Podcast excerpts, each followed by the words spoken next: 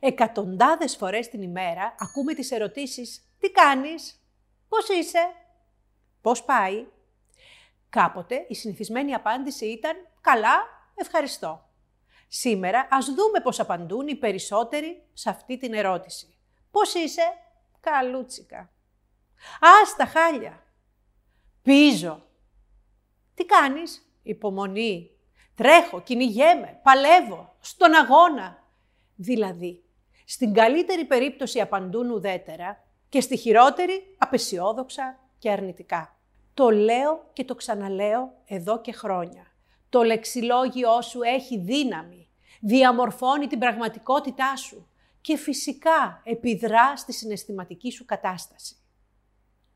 Αν περιγράφεις τη διάθεσή σου με μελανά χρώματα, την επιδεινώνεις.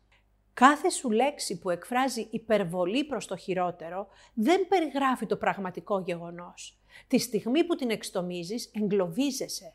Παραδίνεσαι στον αρνητισμό. Επιπλέον, μιλώντας απεσιόδοξα για ψήλου πίδημα, χωρίς να το αντιλαμβάνεσαι, όχι μόνο βαραίνεις το δικό σου συνέστημα, αλλά γίνεσαι τοξικός και για τους άλλους. Πόσο μάλλον όταν σε ακούει το παιδί σου. Σήμερα σου προτείνω έξι υπέροχες απαντήσεις στην ερώτηση «Τι κάνεις;». Αυτές οι απαντήσεις σε προγραμματίζουν να στρέφεσαι στη θετική πλευρά των πραγμάτων που πίστεψέ με πάντοτε υπάρχει. Ακόμη και σε μια κατάσταση φαινομενικά ολότελα δυσμενή, υπάρχουν καλές πτυχές που σε παρακινούν να προχωρήσεις σε δράση, να μάθεις κάτι και ακόμη καλύτερα να κάνεις μια καινούρια αρχή στη ζωή σου. Πρώτο, η γνωστή απάντηση «καλά» μπορεί να ζωντανέψει και να γίνει «τι κάνεις» μια χαρά.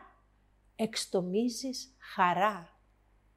Δεύτερον, θέλεις να είσαι πιο πρωτότυπος; Πες όλο και καλύτερα. Πώς είσαι; Όλο και καλύτερα. Θα μου πείτε τώρα, μα αφού δεν το νιώθω. Τι να κάνω, να κοροϊδεύω τον εαυτό μου. Νίνα, να υποκρίνομαι. Όχι. Αυτό που εννοώ είναι να μιλάς συνειδητά και να περιγράφεις το προς τα που θέλεις να πας στη ζωή σου. Τρίτον, και αν σου συμβαίνει κάτι δυσάρεστο, λοιπόν όχι, δεν θα απαντήσεις κάτι τρομερό μου συμβαίνει. Αντί να χαρακτηρίσεις την εμπειρία σου φοβερή, τρομερή, απέσια, προτείνω να λες. Προσφάτως είχα μία εμπειρία, μία πρόκληση ή υπάρχει ένα θέμα που με απασχολεί έντονα. Τι κάνεις; Παίρνω μαθήματα. Τι κάνεις; Κάνω αλλαγές. Και μετά, αν θέλεις, διηγήσου το συμβάν. Τέταρτον, τι κάνεις; Εργασία και χαρά. Το μότο μου. Δηλαδή, η εργασία μου είναι πηγή χαράς. Κάνω ως επάγγελμα αυτό που αγαπώ. Αυτό νομίζω ότι επιθυμείς κι εσύ. Ε, λοιπόν, το πέτυχα, επειδή πρώτα το δήλωνα, όσο θυμάμαι τον εαυτό μου. Έχετε όμως αναρωτηθεί γιατί δεν λέμε δουλειά και χαρά. Εργασία σημαίνει ότι παράγω έργο. Κάνω κάτι χρήσιμο και δημιουργικό. Ενώ δουλειά σημαίνει δουλεία, μόχθος, καταναγκασμός.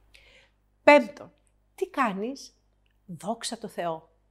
Για μένα, το δόξα το Θεό είναι συνώνυμο του ευχαριστώ. Είναι έκφραση ευγνωμοσύνης. Και η ευγνωμοσύνη είναι ο μεγάλος πολλαπλασιαστής στη ζωή μας λένε ότι αν η μοναδική προσευχή που λες σε ολόκληρη τη ζωή σου είναι ευχαριστώ, είναι αρκετή.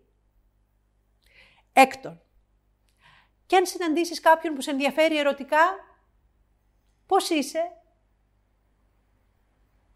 Είμαι πολύ καλύτερα τώρα που σε βλέπω. Κοιτάζοντάς τον στα μάτια και προσοχή στον τόνο της φωνής σου. Απαντάς με φωνή με συνέστημα και με χαμόγελο. Συμπέρασμα. Όταν απαντάς την ερώτηση «Πώς είσαι», να εστιάζεις σε ό,τι σε κάνει χαρούμενο, σε ό,τι σου γεννά ευγνωμοσύνη και σε ό,τι σε διδάσκει η κάθε περίσταση. Μπορείς να εγγραφείς στο κανάλι μου στο YouTube, να ακούσεις τα podcasts μου, να με ακολουθήσεις στα social media και να επισκεφτείς την ιστοσελίδα μου ninakalutsa.com για να διαβάσεις άρθρα μου και πληροφορίες για επόμενα σεμινάρια.